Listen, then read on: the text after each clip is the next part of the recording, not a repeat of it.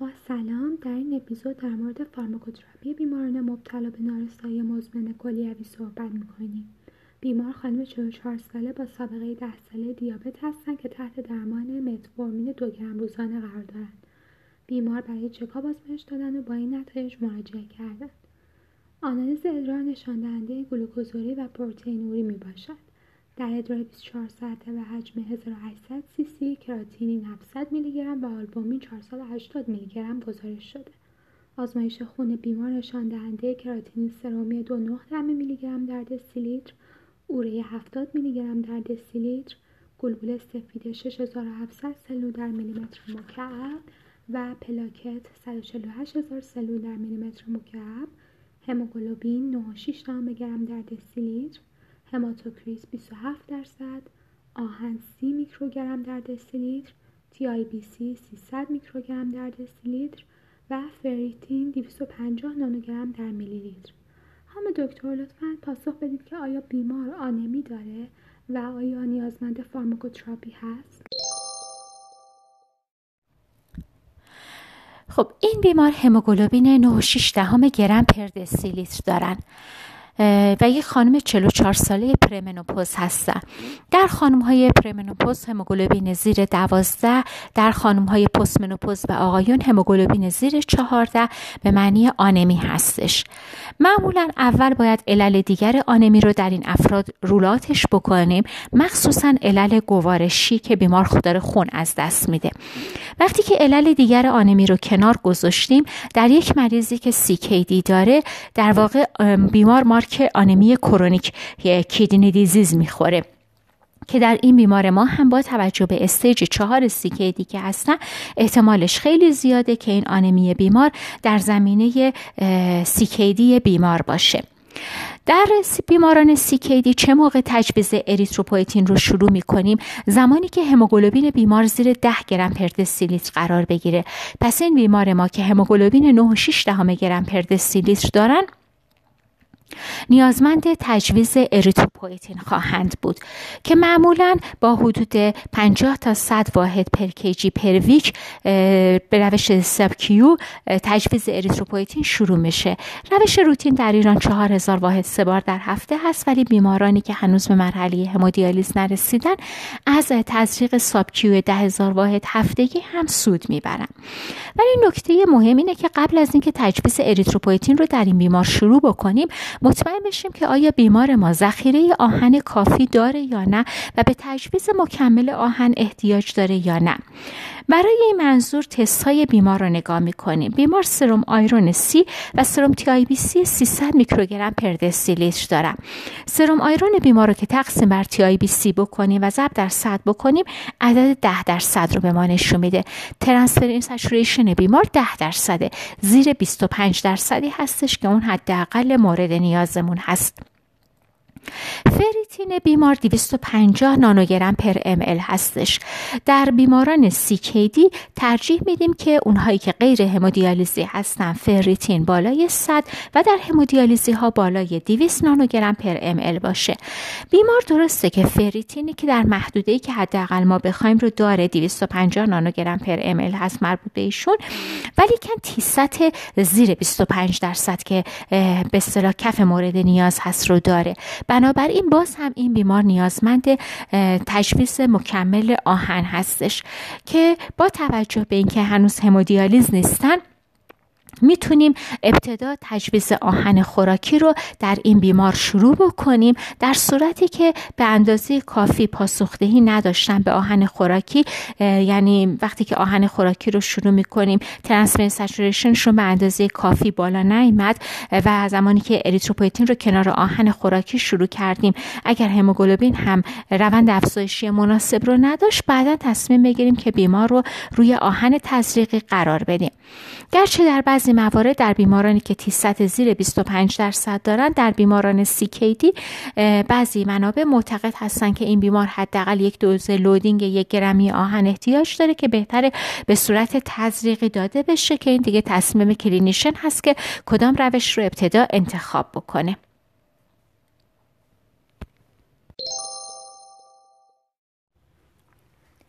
آزمایش الکترولیت سرومی بیمار به این شرح است. سودیوم 143 میلی اکیولان در لیتر، پتاسیم 51 دهم میلی اکیولان در لیتر، کلسیوم 88 دهم میلی گرم در دسیلیتر، فسفر 6.3 میلی گرم در دسیلیتر و منیزیم 2.1 دهم میلی گرم در دسیلیتر. لازم به ذکر که بیمار آلبومین 3.6 گرم در دسیلیتر داره خانم دکتر بیمار از چه اختلالات الکترولیتی رنج می‌برند و برای تصمیم گیری فارماکوتراپی بیمار چه تستهای دیگری نیازه؟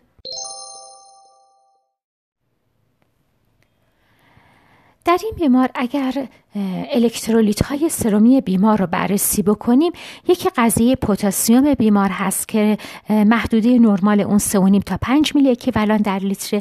در این بیمار پتاسیم 5.1 دهم میلی اکیولان در لیتر. بنابراین از محدوده نرمال بالاتره و بیمار هایپرکالمی داره. ولی چون که هنوز بالای 5.5 میلی اکیولان در لیتر نشده بیمار به اقدامات دارویی کاهنده پتاسیم مانند استفاده از sodium poly sulfonate یا Kayexalate یا آیونکس احتیاجی نداره و فعلا میشه با محدودیت رژیم غذایی حاوی پتاسیم هایپرکالمی بیمار رو مدیریت کرد. اگر این بیمار تحت درمان ACE inhibitor یا ARB بود دوز اونها هم ممکن بود بر اساس شرایط بیمار و پروتئینوری بیمار نیاز به تغییر داشته باشه. به نظر میاد بیمار در تاریخچه خودش ACE inhibitor یا ARB رو ذکر نکرده که بگیم که افزایش پتاسیم در زمینه مصرف این داروها هست. گرچه بیمار به واسطه پروتئینوری که داره و در قسمت پروتئینوری بهش اشاره می‌کنیم. قطعا درمان ACE inhibitor یا ARB ها رو احتیاج خواهد داشت. در مورد منیزیوم بیمار منیزیوم دو یک دهم میلی گرم per دسیلیتر دارن که در محدوده نرمال قرار داره. اگر که ما معمولا یک عددی حدود یک و شیش دهم تا یک و دهم رو حداقل یک و نه میلی گرم پردستید رو برای منیزیم احتیاج داریم. ولی ایدئال این هستش که منیزیم در محدوده دو تا دو چهار دهم دو شیش دهم میلی گرم پردستیلیت حفظ بشه. که خب این بیمار خوشبختانه در محدوده نرمال قرار داره. همه از هایپر منیزیمی در مریضای سیکیدی نگرانی دارن. ولی باید توجه داشته باشیم که هایپومگنزیمیام هم تبعات خودش رو داره و حتما در بیمار سیکیدی هم نیاز به درمان داره. مخصوصا در این بیمار که دیابت تیپ دو دارن و هایپومنیزیمی باعث افزایش مقاومت به انسولین در این بیمار خواهد شد. و ما بیایم سراغ الکترولیت های مرتبط با mineral bone disorder در بیماران CKD کلسیوم سرومی این بیمار هست 8 همه میلی گرم per دسیلیتر که زمانی که با آلبومین 3.6 دهم گرم per دسیلیتر correct ش می‌کنیم منیزیم بیمار 9 دهم میلی گرم پر دسیلیتر خواهد بود که در محدوده نرمال قرار داره. فسفر این بیمار 6 و 3 دهم میلی گرم پر دسیلیتر هست و اگر که محدوده نرمال رو دو شش دام تا چهار هفت دام میلی گرم پر در نظر بگیریم این بیمار دچار هایپرفسفاتمی هستش. هایپرفسفاتمی یک اختلال الکترولیتی خیلی شایع در بیماران سیکیدی معمولا از CKD stage 3 شروع میشه و حتما نیازمند مدیریت درمانی هستش. وگرنه منجر به secondary hyperpara یی میشه که uncontrol بودن اون هم مشکلات متعددی رو برای بیمار ایجاد می‌کنه. از جمله تأثیری که روی سیر پیشرفت CKD داره. و همینطور آنمی رو به درمان مقاوم می‌کنه و همینجور FGF23 رو می‌تونه بالا ببره. هایپرفوسفاتمی باعث افزایش FGF23 میشه و افزایش FGF23 با cardiovascular mortality در بیماران CKD ارتباط داره. بنابراین این بیمار ما نیازمند درمان هایپرفوسفاتمی خودش با phosphate binder ها خواهد بود.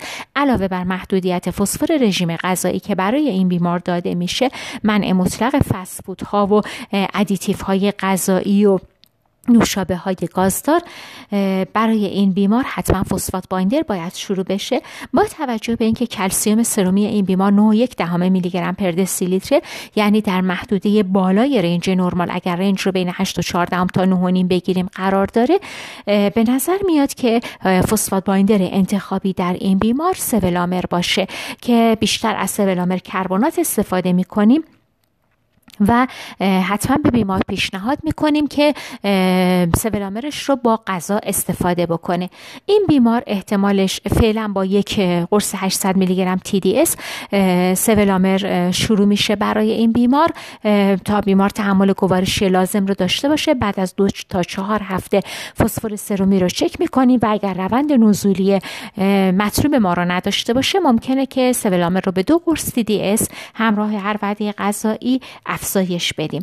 برای این بیمار باید حتما از لحاظ سکندری هایپرپارا بیمار رو بررسی بکنیم و از لحاظ وضعیت ویتامین دی در این بیمار بنابراین تست های تکمیلی که حتما در این بیمار احتیاج داریم یکی 25 OH ویتامین دی هستش و یکی هم IPTH که درخواست می‌کنیم.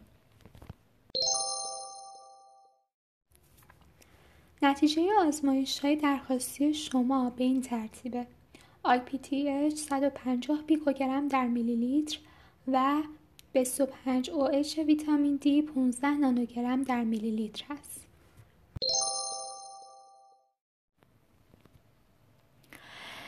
25 OH ویتامین دی این بیمار که 15 هستش زیر حد مطلوب بالای سی نانوگرم per ml قرار می‌گیره. ولی بیمار از severe deficiency هم رنج نمی‌بره. بنابراین می‌تونه management این بیمار رو پرلای 50 هزار واحدی به مدت 4 تا حداکثر 6 هفته شروع بکنیم و بعد از اون بیمار را یا روی پرلای 50 هزار واحد ماهیانه قرار بگیره یا روی قرص های هزار واحدی یا دو هزار واحدی روزانه قرار بگیره. و بعد هم ارزیابی های دوره ای مورد نیاز برای 25 OH ویتامین دی رو داشته باشه. هرچند بعضی ها میگن که ویتامین دی در این بیماران خب به فرم فعال خودش ممکنه خیلی هم تبدیل نشه به دلیل نارسایی کلیه ولی اولا تمام فعالسازی نهایی ویتامین دی 25 OH ویتامین دی در کلیه انجام نمیشه. یه سری فعالسازی ها در tissue های دیگه از جمله پاراتیروید رو هم داریم. و از طرفی خود 25 OH ویتامین دی هم اثرات بیولوژیک خاص خودش رو داره و بنابراین باید correction سطح سرومی اون به بالای سی نانوگرم per ml انجام بشه. iPTH این بیمار که 150 هستش بالاتر از محدوده نرمال 35 تا 70 پیکوگرم per ml هستش و بنابراین بیمار ما دچار سکندری هایپرپارا شده که برای مدیریت اون اول از همه سعی می‌کنیم که کمبود 25 OH ویتامین دی رو در این بیمار اصلاح بکنیم و هایپرفسفاتمی بیمار رو با درمان فسفات بایندر اصلاحش بکنیم. معمولا وقتی که این تغییرات رو انجام دادیم حدود این درمان ها رو شروع کردیم حدود دو ماه بعد مجددا PTH رو چک می‌کنیم. اگر PTH روند نزولی به خودش گرفته بود درمان های قبلی ادامه پیدا می‌کنه.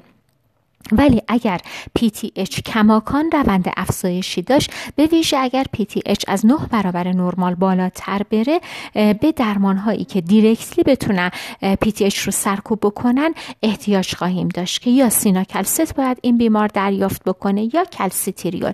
با توجه این بیمار اگر برسه به اون جایی که PTHش خیلی بالا بره یعنی روند افزایشی رو داشته باشه علیرغم درمان هایپرفسفاتمیش یا اینکه همین الان با این شرایط مواجه بودیم که بیماری اچ بالای 400 داشت با توجه به اینکه فسفر سرومی بالایی داره و کلسیوم بیمار در محدوده بالای 8 تا 14 میلی گرم پر دسیلیتر هستش.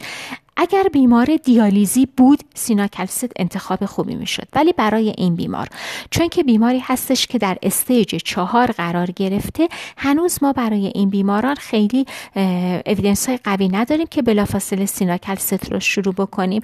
گزینه درمانی برای این بیماری که PTH رو نتونیم با کنترل هایپرفسفاتمی یا اصلاح اختلال ویتامین دی جبران بکنیم.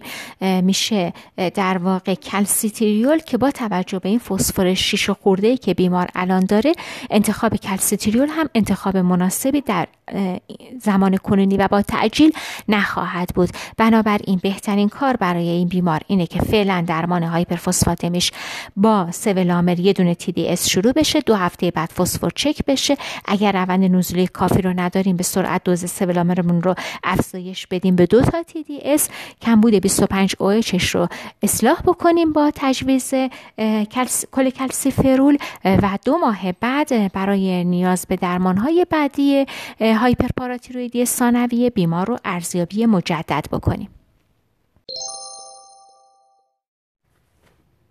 خانم دکتر از نظر پروتئینوری بیمار در چه مرحله ایه؟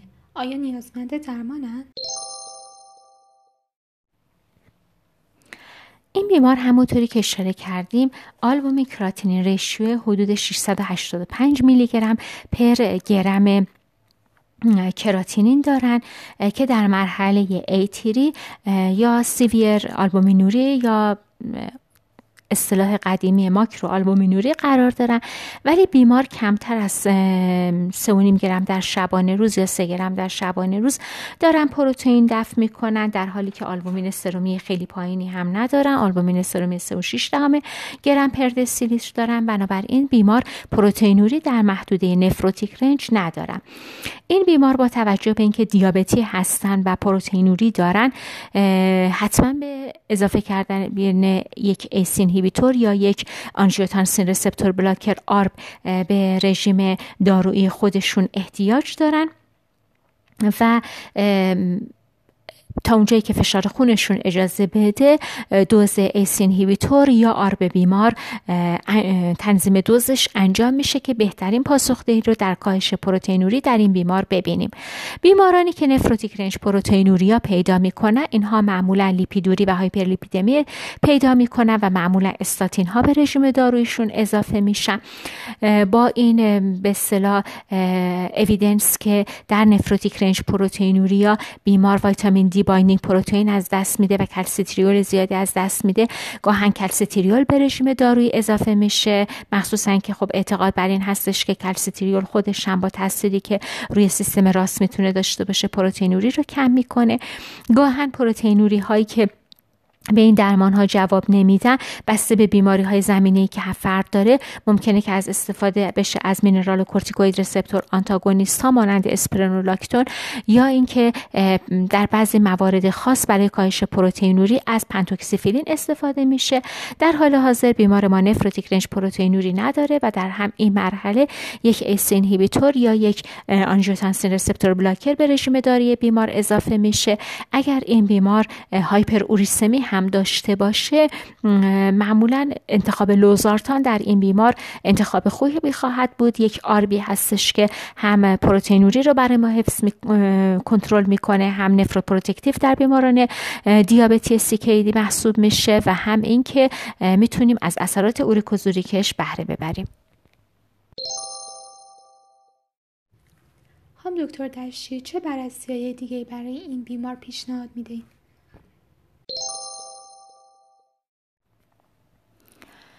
بیمار ما بررسی های دیگه که نیاز دارن بررسی lipid profile هستش. همه بیماران CKD در پایه باید یک بررسی lipid profile داشته باشن. از لحاظ نیاز به درمان بررسی uric acid هستش. uric acid هم روی سیر پیشرفت CKD می‌تونه تاثیر بذاره. هم کنترل hypertension بیمار رو دچار مشکل کنه در صورتی که بیمار هایپر اوریسمی داشته باشه. و یه بررسی دیگه بای کربنات سرومی هستش. با توجه به وجود اسیدوز متابولیک در بیمارانی که CKD stage های پیشرفته دارن و نیاز احتمالیشون به بای کربنات سودیوم یا مشتقات سیترات برای حفظ بیکربنات سرومی بالای 22 میلی اکیولان در لیتر. نتیجه آزمایش لیپید پروفایل بیمار به این ترتیبه. توتال کلسترول 340 میلی گرم در لیتر LDL کلسترول 238 میلی گرم در لیتر HDL کلسترول 45 میلی گرم در دسیلیتر و تریگلیسیرید 285 میلی گرم در دسیلیتر. بیمار چه درمانی نیاز داره؟ خانم دکتر دشتی. خب این بیمار total cholesterol، LDL cholesterol و تریگلیسیرید بالایی داره. بعضی منابع در واقع اکثریت منابع اتفاق نظر دارن که CKD خودش یک cardiac equivalent risk factor محسوب میشه و حتما باید هایپرلیپیدمی توی این بیماران درمان بشه و تقریبا به اون گل های ایدئالی که در بیماران قلبی عروقی پیشنهاد میشه برسه. یعنی LDL حتما زیر صد بیاد و ترجیحاً زیر هفتاد باشه. بنابراین این بیمار کاندید درمان استاتین میشه و اگر که بعد از دو تا سه ماه به استاتین به تنهایی پاسخ نداد ممکنه که نیاز باشه که داروهای دیگه به درمان بیمار اضافه بشه مثل ازتیمای با اینها. ولی یه نکته دیگه رو باید در نظر داشته باشیم بیماران سیکیدی غیر همودیالیزی. خب؟ اینها حتی بدون توجه به لیپید پروفایلشون پیشنهاد شده که مخصوصا کسانی که بالای سی سال هستن استاتین به رژیم درمانی بیمار به صورت روتین اضافه بشه. ولی در مورد بیماران همودیالیزی در صورت استاتین تجویز میشه که یا از قبل بیمار روی استاتین بوده باشه یا اینکه به واسطه حالا اختلالات لیپیدی که داره کاندید درمان استاتین بشه. به هر حال این بیماری که شما معرفی کردید قطعا اندیکاسیون دریافت استاتین رو داره. خیلی ممنون از کیسی که معرفی کردید. خدا نگهدار. با تشکر از خانم دکتر دشتی و شنوندگان عزیز تا اپیزود بعدی خدا نگهدار.